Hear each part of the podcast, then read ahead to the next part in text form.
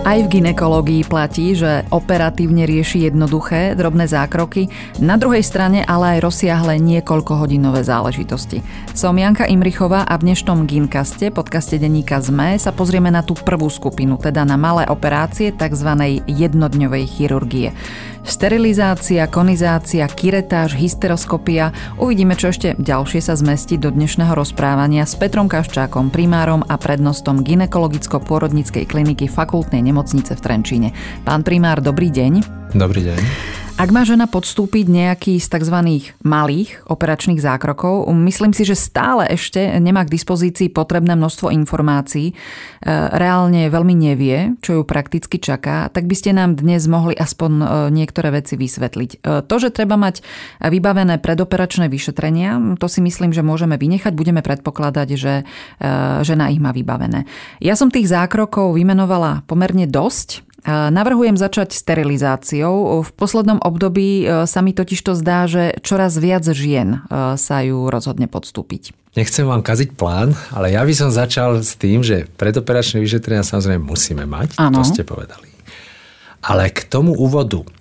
Ginekológia naozaj sa to tak hovorí, že od malých výkonov po veľké. V minulosti boli veľké, e, alebo najvyš, takmer najväčšie boli tie vybratie maternice s vaječníkmi a dnes, keď sme sa bavili o, o ochoreniach onkologických a rakovine vaječníkov, tak ginekolog dnes operuje v celom bruchu, operuje proste až po bráničné priestory a vyberajú sa proste, tak jak ste povedali, niekoľko hodinové výkony, čo už v minulosti by ani nenapadlo, že niekedy ginekolog sa bude, bude v takých, v takýchto veciach angažovať. Ale k tým malým výkonom treba povedať, že Môže to potom znieť tak akože zjednodušujúco, že malý mm-hmm. výkon rovná sa jednoduchý, ale každý výkon je e, operačný, je zásahom do integrity ľudského tela. Žiadnu operáciu by sme nemali akoby, ja viem, že ste to tak nemysleli, ale akoby zjednodušovať a povedať, že však to je len taká nejaká nepodstatná malá, malá operácia bez rizik. Každá operácia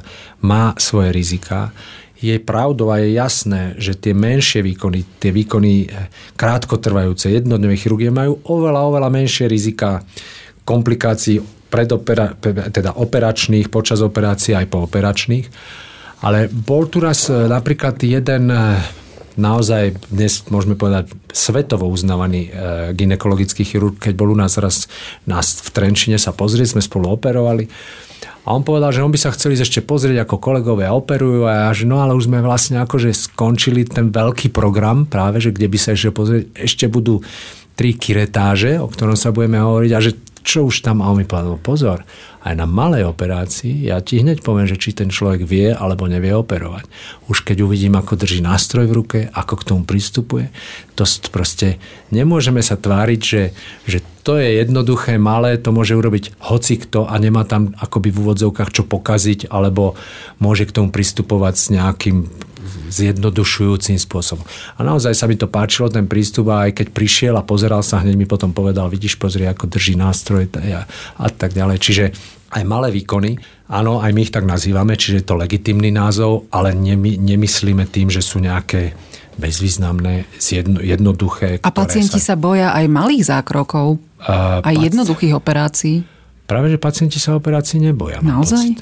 My v medicíne sa bavíme o tom, že ľudia chcú byť operovaní. Percento operácií rádovo stúpa, ľudia si dávajú mnohé operácie sa dnes robia z kozmetických dôvodov, kedy si na ne by nikto nenabral odvahu. Hej? Čiže e, ľudia sa samozrejme, ja chápem, čo chcete povedať, ľudia sa boja anestézy, ľudia sa boja tých, tých operácií, hlavne starší ľudia, keď idú na veľ, tú veľkú operáciu, hodinovú, dvojhodinovú, troj, tak samozrejme, že sa boja tých následkov, ako to zvládnu. Ale všeobecne mám pocit, že ten strach z operatívy vo všeobecnosti klesol, pretože E, zvýšila sa kvalita operovania, to je jasné. Zvýšila sa kvalita to, čo ste na začiatku povedali, prípravy pacienta k operácii. Zlepšila sa e, starostlivosť toho, a v minulosti nás veľmi strašili po operáciách infekcie uh-huh. a tromboembolia napríklad, hej, najmä pri väčších operáciách. To sme a ľudia si mysleli, myslia, že sme to už vyriešili a eliminovali. Nie je to úplne pravda, ale samozrejme vďaka profilaxii, čiže opatreniam preventívnym, či už podávaním antibiotík sa výrazne znížilo riziko infekčných komplikácií, ktoré v minulosti boli veľmi, veľmi nepríjemné a často proste ich riešenie trvalo rádovo dlhšie ako celá operácia aj s rekonvalescenciou. A riziko tromboembolie, ktoré bolo v minulosti smrteľnou komplikáciou, sa tiež síce úplne nevytratilo a stále proste to riziko tu je, ale zase preventívnym, preventívnym podávaním heparínov, čiže liekov na riedenie krvi, ktoré dnes už dávame akože, ale úplne pri každej operácii takmer. Veľmi znížilo to tieto rizika. Takže e, sa ten strach z operovania vo všeobecnosti v populácii e, vytráca. To vidíme proste. Filmy zobrazujú sa operácie, ľudia to môžu vidieť na YouTube, majú pocit, že vedia operovať. Že vedia operovať. Áno, debatuje sa dnes o tom, že na operačnú sálu by mo- môže vstupovať like a, a podobne. Strach z cisárskeho rezu tu vôbec nie je. Bavíme sa skôr o strachu z vagin- normálneho, spontánneho vaginálneho pôrodu a ženy sa akoby cisárskeho rezu neboja, pričom to je riziková operácia. Hej? Takže úplne by som to netvrdil, ale je pravdou, že samozrejme istý stupeň nejakej obavy a každý človek, keď na operáciu ide, tak určite tá noc pred operáciou nie je úplne kľudná a vie, že teda ide, ide mm, sa zasiahnuť do, do toho jeho tela, do tej integrity, takže, takže áno, treba mať, netreba mať sa báť, pretože tá, ako som už spomínal, vďaka príprave, vďaka kvalitnej anesteziológii a kvalite, kvalite tlmenia a eliminovania bolesti, vďaka zlepšeným operačným možnostiam a technikám, vďaka zlepšenému šiaciemu materiálu, ktorý je jednorazový, ktorý proste e, vďaka používaniu jednorazových materiálov v operatíve sa tie rizika veľmi, veľmi e, znížili, čiže nejaký pocit e, veľkého strachu by nemal byť dnes z operovania, keď idem na operáciu niekomu, kto teda operovať vie. Ale istá obava tu samozrejme byť musí, ale to je asi skôr taká tá akoby aj zodpovednosť, hej, že však na operáciu sa nechodí, nechodí bežne, takže nejaký, nejaký ten strach asi teda tam naozaj je. Ďakujem za tento úvod. Vráťme sa ale k tým zákrokom a teda k spomínanej sterilizácii. Je to zákrok, operácia, pre ktorý sa môže žena rozhodnúť, e, lebo na to má nejaké dôvody, možno aj indikácie, alebo e, je to jednoducho iba forma antikoncepcie. Tak ono áno, to je vlastne akoby e, tá definitívna forma antikoncepcie. E, tá otázka na začiatku smerovala, že či stúpa počet žien, ktoré mm-hmm. absolvujú, podstupujú sterilizáciu. Neviem, e, my nemáme samozrejme na Slovensku podrobnú nejakú štatistiku, koľko e, tých výkonov sa urobilo. A tým, že je to doména napríklad sterilizácia jednodňovej starostlivosti chirurgickej a tým, že pribúda zariadení jednodňovej chirurgickej starost, starostlivosti, tak tých pacientok v nemocniciach ubúda. Čiže za, za napríklad ja ako pohľad lekára, ktorý pracuje vo fakultnej nemocnici, čiže veľkej nemocnici, tak nám práve že sterilizáciu ubudlo. Ale samozrejme pribudlo veľa pracovísk aj v našom okolí, kde sa vykonávajú. Takže e, či e, reálne ten počet e, žien, ktorú podstupujú, stúpa, neviem.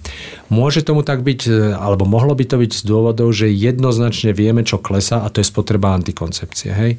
Aj keď e, my ako ginekologovia budeme hormonálnu liečbu nie len antikoncepciu, ale akúkoľvek obhajovať a, a vieme, že dnes máme široké možnosti použitia. Vieme tej žene ušiť tzv. na mieru liečbu a že ženy by sa nemali báť, lebo vieme, pre ktoré je nevhodná, kde je kontraindikovaná užívať hormóny, tak bol boom užívania hormonálnej antikoncepcie, ktorý, ktorý dramaticky, dramaticky klesol, pričom antikoncepcia sa využíva a, tá, a sterilizácia je samozrejme definitívnym riešením.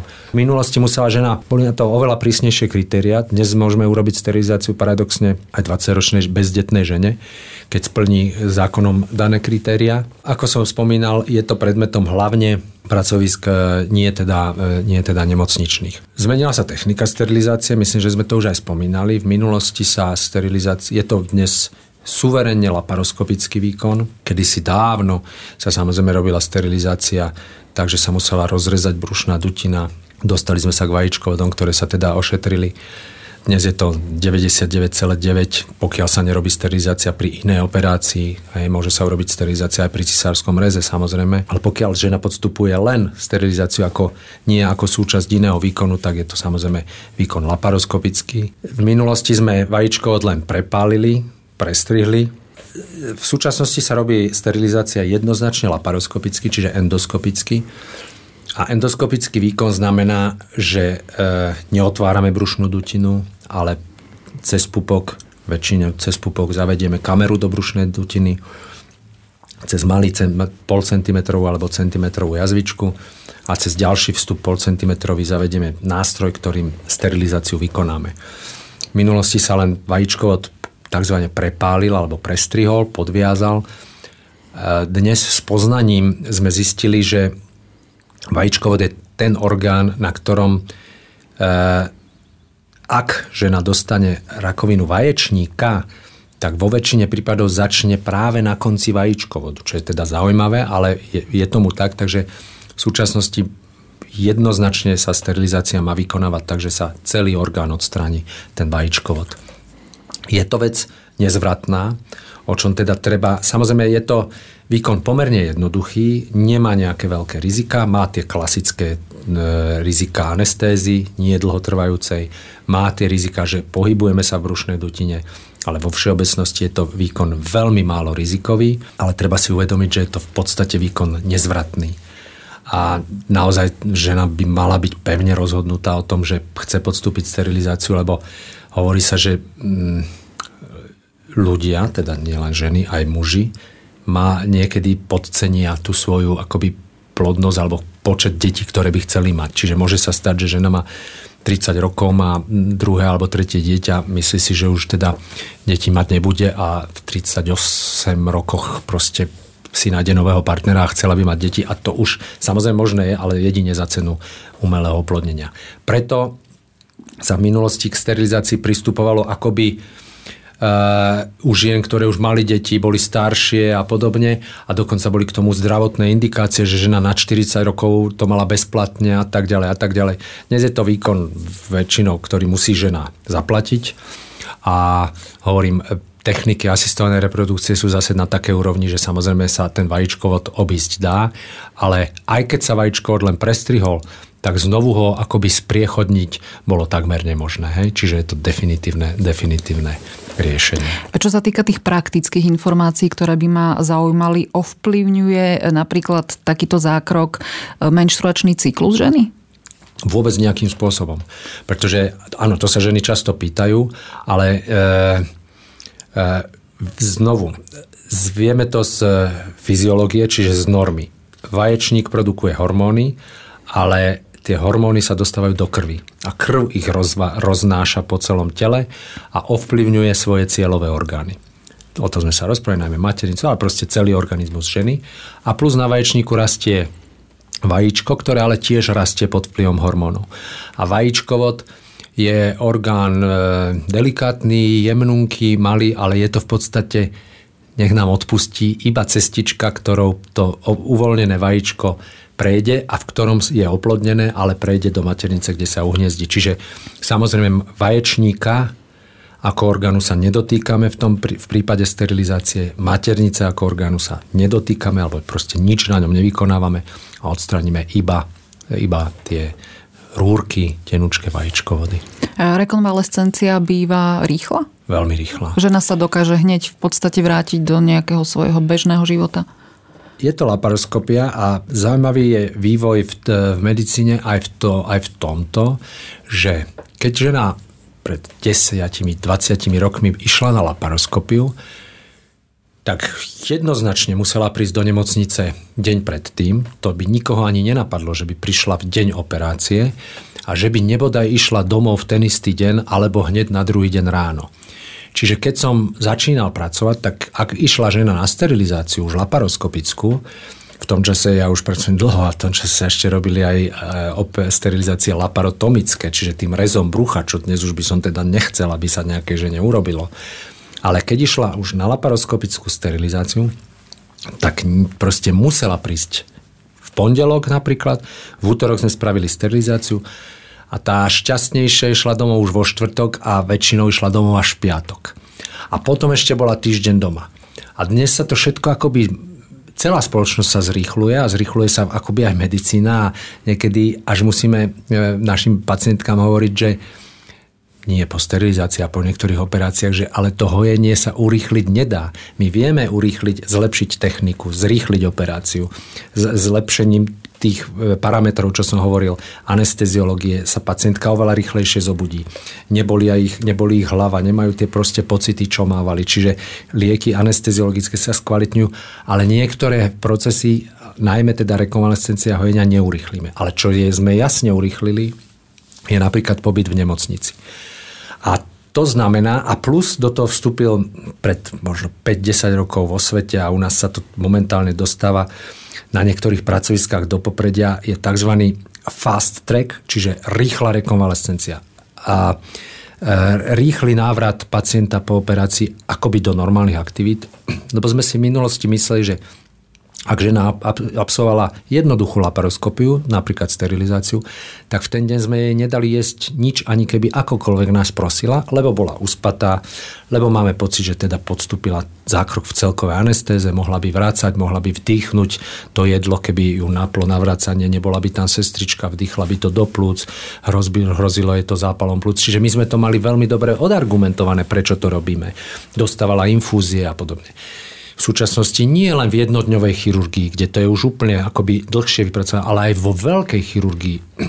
Pacientka príde z operačnej sály o dve hodiny, e, keď je to e, hlavne mladá žena a je schopná, ju mobilizujeme, posadíme na postel, dávame o dve hodiny po operácii jej piť a proste ženy aj po odstranení maternice dnes v ten deň jedia, pijú, hej, a proste normálne príjmajú stravu žiadne infúzie alebo minimum infúzií, takže a ukazuje sa, že je to oveľa, oveľa lepšie pre organizmus, keď príde, keď ešte deň predtým aj napiť sa môžete ráno, áno.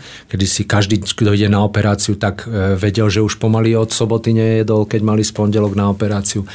A dnes hovoríme pacientom, musíte sa e, jesť až do poslednej možnej chvíle. Organizmus nemôže ísť na operáciu E, je, je poznačený buď mhm. chorobou, alebo teda dobre aj pre nejakým preventívnym zákrokom, ale nemôže ísť vyčerpaný, hladný, smedný. Organizmus má ísť na operáciu čo najpevnejší, najsilnejší, aby čo najlepšie zvládol prechod po operácii. Čiže po cisárskom reze, keď som začínal, žena ležela v pôrodnici 10 dní, dnes ide domov takisto ako po vaginálnom pôrode na tretí deň. Ale to hojenie ešte nejaké samozrejme, samozrejme trvá. Takže e, v súčasnosti sterilizácia, áno, príde v ten deň, neexistuje, aby proste prišla deň, deň vopred, príde v ten, v ten e, deň a podstate väčšinou ide ešte v ten istý deň domov. Niektoré ženy, ktoré by mali nejaké riziko, môžu ísť domov, môžu ísť domov na druhý deň. A keďže je to výkon pomerne jednoduchý, tak ono závisí, ženy sa často pýtajú na nejaké jednoznačné pravidlo, že koľko musím byť teda napríklad na, na PNK alebo koľko mám byť doma. No na to jednoznačné na odpoveď neexistuje, lebo závisí, čo kto robí. Samozrejme, ak žena ťažko fyzicky pracuje, tak je, tak je to úplne iný, e, iná situácia, ako keď niekto pracuje v kancelárii, hej? alebo niekto pracuje z domu. Čiže e, musíme... E, ja síce mám rád jednoznačné odpovede a jasné odpovede, ale ten individualizovaný prístup a individuálny prístup v medicíne je dnes tzv. up to date, čiže preferovaný a každej žene by sme mali na základe jej veku, zdravotného stavu, pridružených ochorení a najmä aké aktivity si ona predstavuje, ku ktorým sa chce vrátiť, tak e, jej, to, jej ich odporučiť. Ale vo všeobecnosti platí, že sa väčšina e, pacientov aj teda chirurgicky riešených e, vracia k svojim bežným aktivitám oveľa rýchlejšie ako v minulosti. Položím teraz takú všeobecnú otázku, ktorá sa týka všetkých týchto drobných úvodzovkách zákrokov. Treba sa na ne nejako pripravovať? Keď už rozprávame sa o rekonvalescencii, ale napríklad, že príprava ženy pred nejakým zákrokom musí niečo absolvovať, niečo urobiť? Tak jedine musí absolvovať to predoperačné vyšetrenie. Hej? Vojči, mm-hmm. Väčšina, väčšina e, aj jednodňových e, chirurgi, teda pracových zdravotnej starostlivosti vyžaduje, aby pacient mal urobené odbery krvi a predoperačné vyšetrenie interné alebo anesteziologické. To už závisí od toho, na akú presne operáciu pacient ide ale špeciálne, pokiaľ není diabetik a znovu, uh-huh. to rozhodnú práve tie predoperačné vyšetrenia, či je potrebná nejaká špeciálna príprava. Ale nejaké, nejaké znovu špeciálne výkony, ako keď išla v minulosti žena napríklad aj na kiretáž, čiže laicky povedané čistenie, čo je 10-minútový pomerne naozaj, to je klasický príklad tej akoby malej operácie, tak e, sa mi podával klistýr, hej, napríklad, čiže očista čreva, čo, čo dnes nerobíme v podstate takmer pri žiadnej operácii. Hej. Znovu tým narúšame v podstate e, celú tú, celý ten mikrobiom čreva a neprináša to žiadny, absolútne žiadny, žiadny benefit. A z akého dôvodu sa robí kiretáž? Môžu byť na, ne, na, na to môže byť mnoho dôvodov, paradoxne, ale málo kedy je Veľa operačných výkonov je samozrejme liečebných. Operačné výkony rozdelíme na liečebné a diagnostické. Väčšina operácií samozrejme je za účelom liečenia alebo vyliečenia pacienta, čo platí pre kiretáž v prípade napríklad silného krvácania. Laicky sa tomu hovorí čistenie. Je to, a keď žena silno krváca z maternice v akomkoľvek v podstate veku, teda okrem mladých žien, tam sa to rieši hormonálne, tak často nás to prinúti ku kiretáži s úmyslom liečebným a zastavíme týmto krvácanie. Ale vo väčšine prípadov tých klasických indikácií, keď sa znovu, e, robí sa to výnimočne aj v pôrodníctve, ale to je iná téma, čiže v ginekológii, keď sa posiela žena na základe ultrazvukového vyšetrenia, napríklad na kiretáž, alebo na základe dlhodobých klinických ťažkostí, že má nepravidelnosti menštruačného cyklu, tak poprvé, aktu, pokiaľ aktuálne nekrváca, tak e, dnes by sme nemali už robiť len čiste kiretáž. Lebo kiret, čo tým myslím? Kiretáž znamená, že cez pošvu zachytím krček maternice a potrebujem získať tkanivo znútra maternice, prípadne aj z krčku maternice. A robilo sa to, ten nástroj sa volá kireta, je to kovový nástroj, pomerne ost, akoby ostrý, relatívne ostrý, ktorým získame tú sliznicu alebo proste materiál, ktorý v tej maternici je. Môže tam byť zápal, môže tam byť polip, môže tam byť rôzne benigné nádory, môže tam byť maligný nádor. Ale robíme to naslepo, hej, je kiretáž. Dnes by mala byť nahradená hysteroskopiou, to znamená, keď zistím na ultrazvuku pri preventívnej prehliadke alebo pri ťažkostiach príde žena, že má nepravidelnosti cyklu a ja ju robím okrem vyšetrenia ultrazvukové vyšetrenia a zistím, že zdá sa, že máte v maternici napríklad polip. Polip je benigný nádor, malý výrastok, jed, pol, jeden, dajme tomu 2 cm, alebo máte v maternici malý 1-2 cm myom, alebo akékoľvek iné podozrenie. Moderné pracoviska a e, v zásade už by to tak mali robiť všetky pracoviska, by majú robiť tzv. hysteroskopiu. A hysteroskopia patrí k tým endoskopickým metodám, čiže vizuálnym.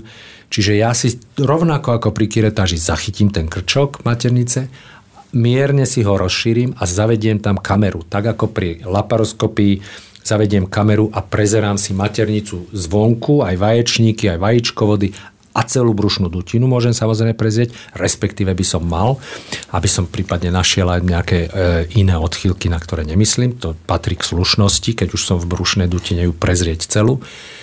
Tak hysteroskopia, hystere je maternica, tak to zase znamená, že sa na tú maternicu pozerám znútra. Čiže najprv sa tam pozriem kamerou, Pozriem si ústia tých vajíčkovodov, ktoré potom pokračujú smerom k vaječníkom a pozriem sa, kde mám napríklad polip. Lebo v min- polip je benigný nádor, ktorý je na 99,8% benigný, ne, nijako nie je nebezpečný, pokiaľ nerobí žiadne ťažkosti. Ale niekedy, keď má 2 cm a on tam tak vlaje, môže spôsobovať nepravidelnosti krvácania. Keď som to robil naslepo, bez hysteroskopie, tak tá kireta, ten nástroj sa po ňom mohol šmik, akoby doslova, že šmiknúť a neodstránil som ho. Získal som nejaké vzorky, ktoré sa histologicky vyšetrili, ale žena mala ďalej ťažkosti. Tak išla o 3 mesiace alebo o 4 mesiace znovu na kiretáž, lebo stále krváca. A polip sa znovu napríklad nepodali, nepodarilo odstraniť, tak potom už sa povedalo, že stále krvácate a žena išla na hysterektomiu, odstranila sa maternica kvôli polipu čo je akoby jasný príklad tzv. overtreatment, čiže nadliečenia. Zbytočné odstranenie maternice, že podstúpila riziko veľké operácie, zásahu do panového dna, proste to už, to už sa nebavíme o jednodňovej chirurgii a malom výkone. To je veľký výkon, výkon a veľká operácia, ktorá má zásadný vplyv na kvalitu života a, na, a môže mať vážne komplikácie. A potom sa tam našiel obyčajný polip. Kdežto keď projdem kamerou donútra, vidím, odkiaľ mi ten polip vyrastá doslova, z ktorej časti maternice, pod tou optickou kontrolou ho malilinkými jemnými nožničkami odstrihnem úplne na tej jeho báze, čiže na začiatku a potom pripojím ešte tou kiretou, zoberiem aj vzorky na histológiu e, z ostatnej časti maternice a riziko, že mi bude znovu krvácať o 3 mesiace, minimalizujem. Áno, môže narazť o pol roka, o rok ďalší políp, áno, ale proste hysteroskopia umožňuje cieľené odbery tkaniva, presne vidím, kde sa nachádza nejaký problém v tej maternici, takže kiret by dnes mal byť spojený s hysteroskopiou. A v, a súčasnosti, áno, pokiaľ je tam polip, pokiaľ tam je malý myom priamo v maternici a ja ho odstránim, tak je to aj liečebný výkon. Ale často sa robí a pacientky si myslia, že idem na kiret akoby a vyliečia ma z nepravidelnosti krvácania. Vo väčšine prípadov, a hlavne u napríklad u starších žien, kde zistíme, že je vyššia výstelka v maternici, je kiretáž e, diagnostickou metódou, čiže potrebujem získať vzorky sliznice, skrčka maternice a dutiny za účelom vyšetrenia histológom, lebo mám podozrenie, či v tom polipe alebo na tom veľmi narastenej sliznici maternice nezačína nádor. Keby som mal istotu na ultrazvuku alebo klinike, že tam že má síce žena 70 rokov a má mať už sliznicu, ktorá má 3 mm. Áno, lebo už nemá v zásade hormóny, už je tam len zbytok tej, tak my tomu hovoríme atrofická sliznica a ona má 10 mm tú sliznicu a keby som si bol istý, že to, že to je benigný polip, tak nemusím robiť nič. A ženy si myslia, že oni keď idú na kiret, že to ich vylieči, ale to je v podstate len diagnostika, ktorá nám povie, či musíme operovať ďalej, čiže vybrať maternicu, alebo to nutné nie je keď je diagnoza benigná. Laparoskopická diagnostika je v tomto zmysle niečo úplne iné? Alebo v podstate tak je to aj to, čo ste porozprávali? Z tých názvov to vyplýva. Hystero je maternica a hysteroskopia pozriete do maternice, odoberanie vzoriek na histologické vyšetrenie alebo vybratie tých e, benigných nádorov. Laparo je zase brušná dutina, uh-huh. čiže laparoskopia znamená prezretie brušnej dutiny alebo vstup do brušnej dutiny a skopicky znamená práve tým, tým optickým systémom, čiže kamerou. A ono to začalo v minulosti tým, že sa že to bola len metóda diagnostická. Hej, keď mala žena napríklad bolesť. To je klasická indikácia, eh, že bolesti v pánve alebo v podbrušku, ktoré nevieme vysvetliť na ultrazvuku, pri vyšetrení z krvi, tak sa navrhne laparoskopia. Keď sme sa rozprávali o endometrióze, to je jasná jasná e, diagnostická metóda na zistenie endometriózy, pokiaľ ona nie je, nevytvára už cystu na vaječníku napríklad. Čiže laparoskopická e, operatíva alebo e, výkony začali ako diagnostické a postupne sme sa naučili laparoskopom operovať a v súčasnosti už vieme laparoskopicky odstráňať maternicu, onkologické ochorenia a tak ďalej. Ale princíp laparoskopie je, že operujem to, čo sme kedysi operovali pri otvorenej brušnej dutine, operujem za pomoci kamery a e, pomocných vstupov, v ktorých si zavádzam operačné nástroje. Ženy častokrát podstupujú aj tzv. konizáciu krčka maternice. Kedy a čo to je, ako operácia zákrok prebieha? Konizácia je mimoriadne častý výkon v ginekológii, jasne patrí do spektra jednodňovej zdravotnej starostlivosti. A to je operácia, ktorá e, sa robí v podstate e, z dvoch dôvodov. Jeden je, keď žena po pôrodoch napríklad má, mala poranený krček maternice a, a zahojil sa jej nie tým normálnou rekonvalescenciou sa nezahojil alebo spôsobil tak, že má ťažkosti v zmysle napríklad chronického výtoku a vidíme, že je to spôsobené nezahojenou ranou na krčku maternice, tak môžeme, opravňuje nás to robiť tento výkon aj keď vieme, že sa jedná jasne o benigné ochorenie, ale na to by sme mali v súčasnosti mať veľmi prísne kritéria, kedy urobíme konizáciu, keď vieme, že sa nejedná o žiadnu prekancerózu alebo karcinom, čiže ochorenie, ktoré by mohlo viesť k rakovine alebo priamo rakovinu na krčku.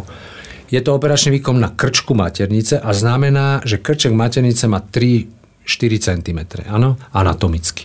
A keď z neho časť odstraníme a on vlastne trčí do pošvy a tá časť, ktorá do pošvy trčí, má 2, 2,5 cm a keď z neho 1-1,5 cm vlastne odrežeme, odkrojíme, tak to je názov pre konizáciu, ľudovo povedané. A robí sa to v podstate vtedy, keď žena uh, u žien, ktoré absolvujú preventívne prehliadky, tak to vieme, že to je vlastne základ celých, celého zmysla preventívnych prehliadok je vyhľadávanie rakoviny a, predrakov, a najmä predrakovinových štádí e, krčka maternice, ktoré má tri predstupne, o čom sme sa v minulosti rozprávali. A, to, a nám vyjde e, z toho preventívneho vyšetrenia tzv. zlá cytológia alebo nejaká odchylka na cytológii. To ešte nie je indikácia automaticky na konizáciu, to je indikácia na podrobné vyšetrenie krčka maternice mikroskopom. A ak mám na tom e, mikros, pod tým mikroskopom podozrenie, že sa u ženy jedná o tú niektorú zo prekanceros, čiže prednádorových štádí, tak by som mal malým, ma, urobiť biopsiu, čiže malými klieštikmi vyštiknúť trošičku tkaniva, už nie na cytológiu, lebo cytológia je len ster, čiže to pozerajú len bunky, ktoré zotrieme z toho krčka. A biopsia znamená, že to bude trošku krvácať, lebo tam vyštiknem už kúsok tkaniva, malý kúsok. A histolog nám povie, že sa jedná o tie vyššie predstupne, tzv. high grade lézie, tak tam nám nestačí iba vyštiknúť nejaký malý kúsok, ale to je priamo indikácia ku konizácii, ktorá sa v tomto prípade stáva liečebnou metodou, lebo odstránim to chore tkanivo. On nám znovu napíše, či sme ho odstránili v tzv. zdravom tkanive, čiže či ten res zvolený pri konizácii neprechádza tým, tým, že či to ochorenie už teda skončilo predtým, koľko milimetrov a žena má ľudovo povedané ďalej zdravý krček maternice. Hej.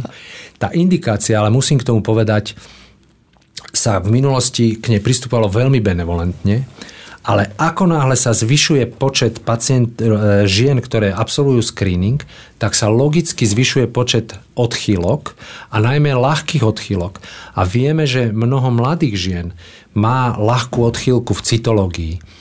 A treba varovať proste ženy, aby ani oni, to, čo sme sa bavili, že ľudia sa nechcú dať operovať, niekto dostane strach, že ja tam mám nejakú ľahkú odchýlku, nech mi spravia konizáciu. Ale konizácia, to ako sme hovorili, každá operácia, aj malá, má svoje rizika, má svoje možné komplikácie a krček maternice, jeho najdôležitejšia funkcia je v tehotnosti. Ano? Má funkcie aj iné v tom panvovom dne a, a v intimnom živote, ale základná a zásadná funkcia je pre udržanie tehotnosti a vieme, že keď z neho kúsok od, odoperujeme, tak sa nie zásadne dramaticky, ale mierne zvýši riziko predčasného porodu. Takže u mladých žien máme byť veľmi, veľmi opatrní s indikáciou, s indikáciou konizácie.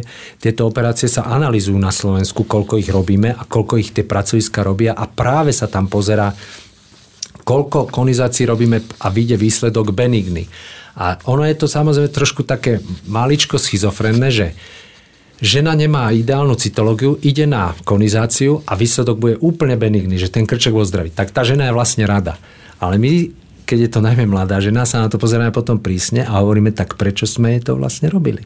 Chápete, my by sme hlavne mladým ženám mali robiť konizáciu len na high grade lézie, a na tie low grade, málo agresívne lezie, tie majú byť sledované a až keď má žena, samozrejme, čím je žena staršia, alebo má splnené tzv. reprodukčné funkcie, že už má, aj keď má 25 a má 3 deti a povie, že ona už neplánuje mať, tak môžeme pristúpiť benevolentnejšie ku konizácii, že aj keď bude to tá málo agresívna lézia, čiže CIN 1, čiže tá, ktorá sa ešte môže sama zahojiť, ale bude ju mať 1, 2, 3 roky, tak aby chodila každý pol rok stále na kontroly a s tým pribúdajúcim časom pravdepodobnosť vyliečenia, samozrejme, samovyliečenia nefungujú na to žiadne čípky, masti, krémy, lieky, nefungujú. Buď to vylieči imunita, alebo to odoperujeme. A ak to teda trvá u ženy, ktorá má splnené funkcie reprodukčné, tak samozrejme môžeme odoperovať aj tzv. tú low grade léziu. Aj pri nejasných nálezoch u ženy 50 ročnej môžeme odoperovať ten krček, centimetr z neho odoperovať, lebo samozrejme znovu je to operácia, ráno príde e, do, či už do nemocnice, alebo na teda jedno, prepačte za ten e, zjednodušujúci názov, jednodňovku, príde e, operácia 10 minút, 15 minút, o 2-3 hodiny môže ísť e, žena domov, 2-3 dní, 4 týždeň, znovu, jak sme povedali, záleží, čo robí, aké aktivity chce vytvárať a v zásade sa veľmi rýchlo vracia do normálneho života. Takže nemá význam nerobiť konizácie, ale najmä u mladých žien musia mať tú indikáciu naozaj, naozaj správnu a zodpovednú. A konizácia sa v súčasnosti robí tak, že sa to reže, alebo sa to nejako páli?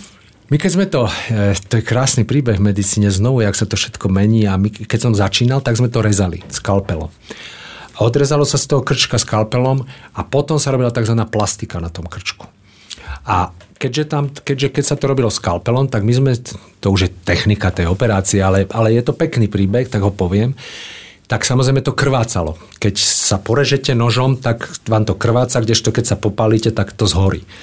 Čiže na to, aby nám to krvácalo málo, tak sme najprv si dali z boku také stehy, ktorými sme mali obmedziť prítok krvi k tomu krčku, odoperovali sme to, ale krvácalo nám to, tak sme to museli podvezovať tie krvácajúce cievy a na to, aby to nekrvácalo definitívne, sa robila tzv. plastika. Čiže boli na to tzv. plastické stehy vymyslené, ktorými sme upravili definitívny vzhľad aj toho krčka. A veľmi nás tešilo, keď ten krček vyzeral na konci tej operácie ako keby tzv. ako nový. Hej? Že znovu sme vytvorili tvar toho krčku s tou, s tou stiahnutou sliznicou, lenže sme si v zásade neuvedomovali, že sme skovávali práve tie, to miesto, na ktorom začínajú sa diať tie zmeny, čiže e, tie prednádorové a nádorové zmeny. Čiže ak žena nebodaj o 10 alebo 20 rokov mala dostať nádor, tak my sme si zhoršovali možnosti cytologického odberu a najmä prezerania práve krčka tým mikroskopom. Lebo sme zanorili pri tých plastických úpravách to, naj, to najkritickejšie miesto, kde tie zmeny na krčku začínajú tieto techniky sa úplne opustili a verím, že sa už nikde nerobí plastika eh, pri, pri eh, konizácii. A konizácia sa už ani nerobí vo väčšine prípadov skalpelom, ale práve elekt- pomocou elektrickej energie buď tzv. slučkou alebo vlajočkou, akokoľvek to nazveme, ale proste je to elektrický, elektrický jemný drótik v princípe a ním odrežeme eh, časť toho krčka to, ako som spomínal, ten, ele, ten elektrický prúd e, súčasne tzv. koaguluje, čiže zatavuje tie malé cievy. To krvácanie je oveľa, oveľa menšie, tie stehy už nedávame vôbec. A ak to po tom odoperovaní, odrezaní toho kúska krčka krváca, znovu sa to zastavuje tzv. koaguláciou, čiže zatavovaním ciev a nedáva sa žiadna plastika, naopak to, ten krček, tá ránová plocha, tzv. ostáva vlastne nič sa s ňou neurobi. Pre nás, čo sme predtým boli zvyknutí robiť plastiky a nechali sme to prvý raz ako keby neošetrené a bola tam ranová plocha, sme proste si to nevedeli ani zvyknúť, hej? Ale potom naozaj tá žena príde o mesiac na kontrolu, o tri týždne, o mesiac, o dva a má ako keby nový krček oveľa krajší ako po tých našich plastikách a najmä ostane prístupný tej kontrole tzv. kolposkopom, čiže mikroskopom. Oveľa ľahšie sa odoberá e, cytológia a tak ďalej. Takže dnes tá technika je jednoznačne, e, je to oveľa jednoduchšie, oveľa rýchlejšie. My sme sa zložito učili robiť tie, tie, tie e, stehy plastické, je to jednoduchšie a hlavne a je to oveľa, oveľa efektívnejšie. A asi sa to aj lepšie hojí. No oveľa lepšie sa to hojí, oveľa lepšie. E, ale samozrejme znovu, každá operácia, aj kiretáž, aj konizácia má rizika pri e, kiretáži, to znamená odoberaní vzoriek tou kiretou na tupo, tak ono prezradím z takej našej akoby kuchyne, že kto neporanil maternicu kiretou, není ginekolog. Ano? Čiže keď budete dostatočne dlhý čas pracovať v nemocnici, musí sa vám stať, že niekedy to tým nástrojom poraníte tú maternicu. Preto aj k malému výkonu musí byť indikácia, to, čo som hovoril. Nemôžeme robiť aj malé operácie len preto, že hmm, sa nám proste chce operovať, áno, alebo ako by som to povedal. Čiže komplikácie sa dejú aj pri malých výkonoch, hlavne napríklad staršia žena má maternicu už drobnú, tak ako keď je malé dievča a maternica je maličká, v plodnom veku má maternica pod vplyvom hormónov svoju veľkosť a v staršom veku znovu je maternica, sa proste rádovo zmenšuje, atrofuje a keď tam napríklad začína nádor, tak tá stena maternice je niekedy veľmi, veľmi malá. A je niekedy veľmi jednoduché ju poraniť takže sa tou kiretou tzv. dostanete až do brušnej dutiny skrz tú stenu maternice. Konizácia má klasické svoje komplikácie v zásade dve. Na základe toho zatavenia niektoré cievy, ono na konci to nekrváca, ale niektoré cievy pri stupne, no, žene stupne tlak, alebo proste skôr alebo aj niekedy nie skôr, ale proste vyvinie fyzické aktivity, ide športovať, bicyklovať tak e, môže dôjsť ku krvácaniu v odstupe niekoľko hodín alebo dní. Niekedy takému, že musí sa vrátiť do nemocnice a sa musí krvácanie ošetriť. Môže sa to samozrejme zapáliť, infikovať. A niekedy zriedkavo, ale stáva sa to, že sa to e, my keď sme robili tie plastické stehy, sme to pomerne e, akoby k sebe stiahovali a častejšie to vedelo zrásť úplne, že akoby sa nevi, sme pokazili ten otvor z maternice. Pri krvácaní, pri menštruácii mohla mať žena bolesti alebo ťažkosti a to sa môže stať v zásade aj spontánne. Hej? Tým hojením, tou reakciou organizmu, každý reagujeme inak na hojenie, niekomu sa operačná rana zahojí úplne krásne, ani ju nevidíte a niekto má tzv. tie živé jazvy zhrubnuté, platí to aj na krčku. Ten istý chirurg urobí 100 konizácií, 99 je úplne v poriadku a jedna sa zahojí tak, že sa napríklad tzv. obliteruje, čiže stiahne ten, ten kanál krčka maternice natoľko, že napríklad e, žena pri menštruácii nemôže otiecť krv a musí sa to potom tzv. dilatovať, čiže rozšíriť, aby znovu sa tá, tá cestička urobila. Takže aj malé operácie majú, majú komplikácie a treba k ním pristupovať so zodpovednosťou. E, kedy je možné e, robiť labioplastiku? Čo to je? A aká musí byť indikácia, aby mohla byť urobená?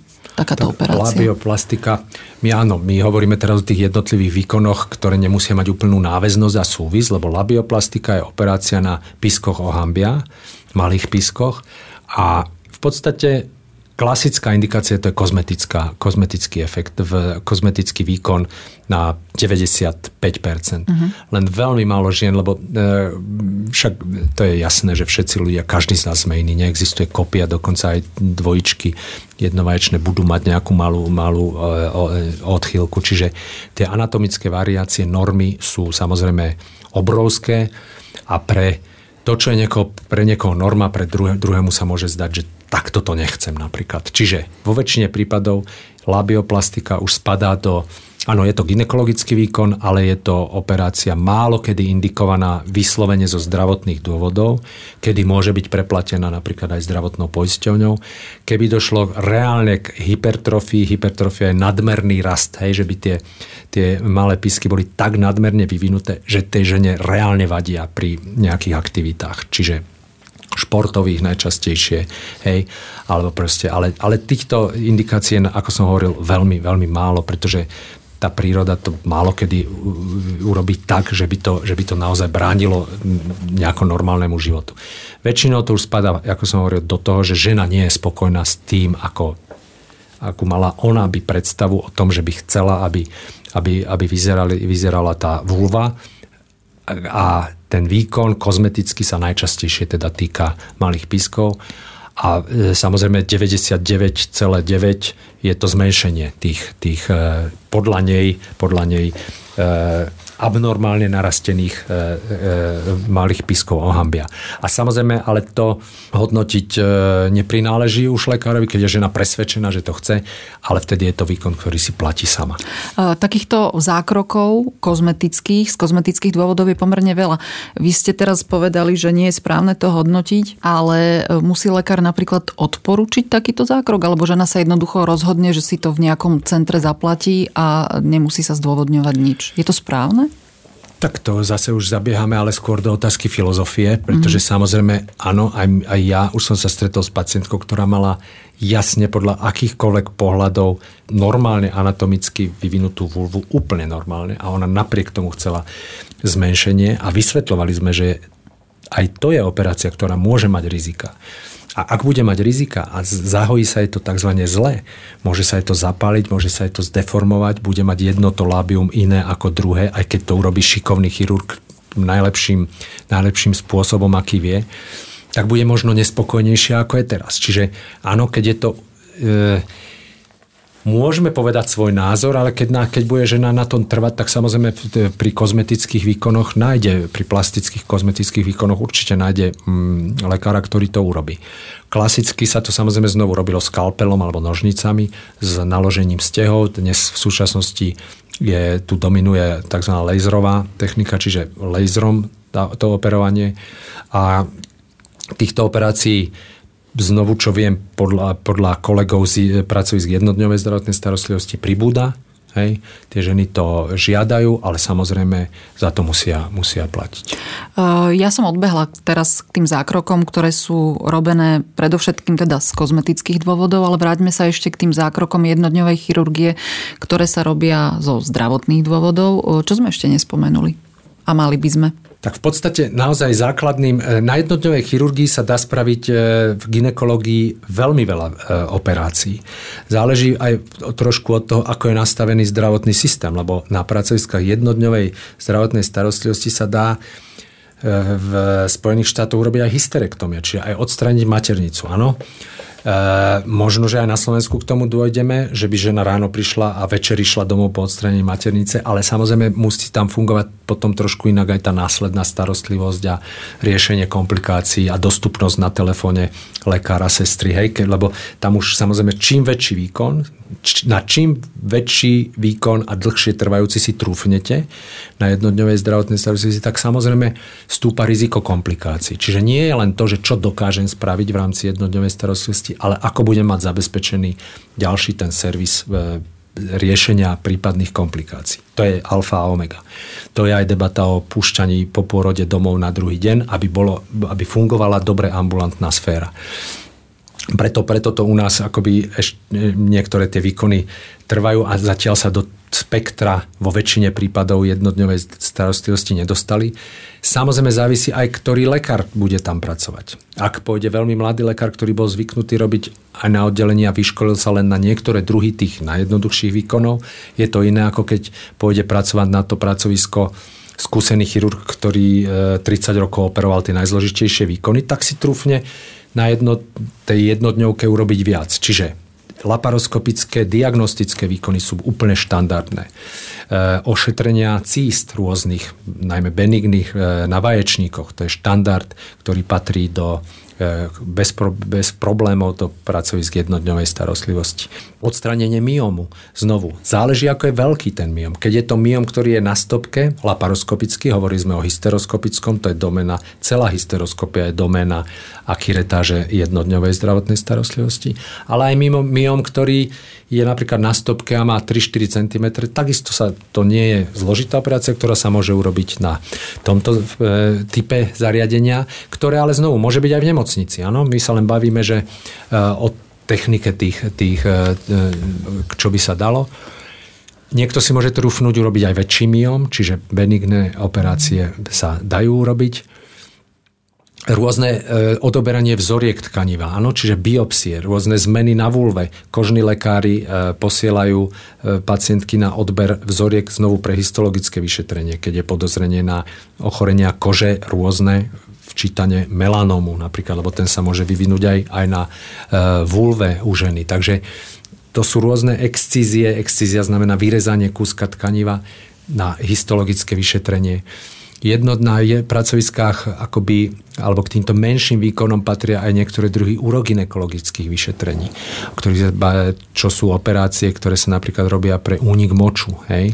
že sa zavádza taká tá páska e, pod močovú rúru, to, tá operácia môže urobiť znovu, ale iba človek, ktorý má s tým skúsenosti, je na tú operáciu vyškolený, vie tú operáciu urobiť, tak v podstate už potom je jedno, či, urobí, či ju urobí v nemocnici, alebo ju urobí v, na poliklinike, alebo v nejakom zariadení ambulantnom, lebo technika bude rovnaká. Hej? A dnes už aj v nemocnici tie pacientky neležia, tak ako sme hovorili, 3 dní v nemocnici. Takže to je takisto, takisto e, domena, domena jednodňovej starostlivosti. Zásadne si ale naozaj treba uvedomiť to, ako sme e, začínali, že uh, ono sa, keď sa, keď sa niekto k tomu... Sú dva také bonmoty na, tú, na operačnú tému, ktoré ja by som spomenul, že bol som na kongrese, kde povedali, že chirurg, jeden profesor významný to povedal, že chirurg, ktorému by som sa dal operovať, by mal v prvom rade vedieť, kedy neoperovať. Čiže to sa zdá taká veta, ale naozaj e, operácia, akákoľvek, aj jednodňovej starostlivosti, aj tie tzv. malé operácie, musia mať indikáciu. Čiže e, operovať je umenie, keď niekto vie pekne operovať, naozaj je radosť ono to tak znie akoby samozrejme zvláštne možno pre lajko, ale ja som bol na mnohých pracoviskách na Slovensku, v Čechách. Videl som operatérov, ktorí na kongrese vyznievali, že sú to šikovní ľudia a keď som ich videl operovať, tak som si povedal, však dobre vedia to, ale neviem, no. A videl som potom ľudí, kde to bolo radosť sa pozerať, ako im to ide. Čiže je to umenie, tak ako keď niekto krásne hrá na hudobný nástroj, tak vidí aj like niekedy rozoznať, že tomuto to ide akoby samo a tento síce pekne zahrá, ale trápi sa pri tom. Čiže operovať je umenie, ale indikácia je veda.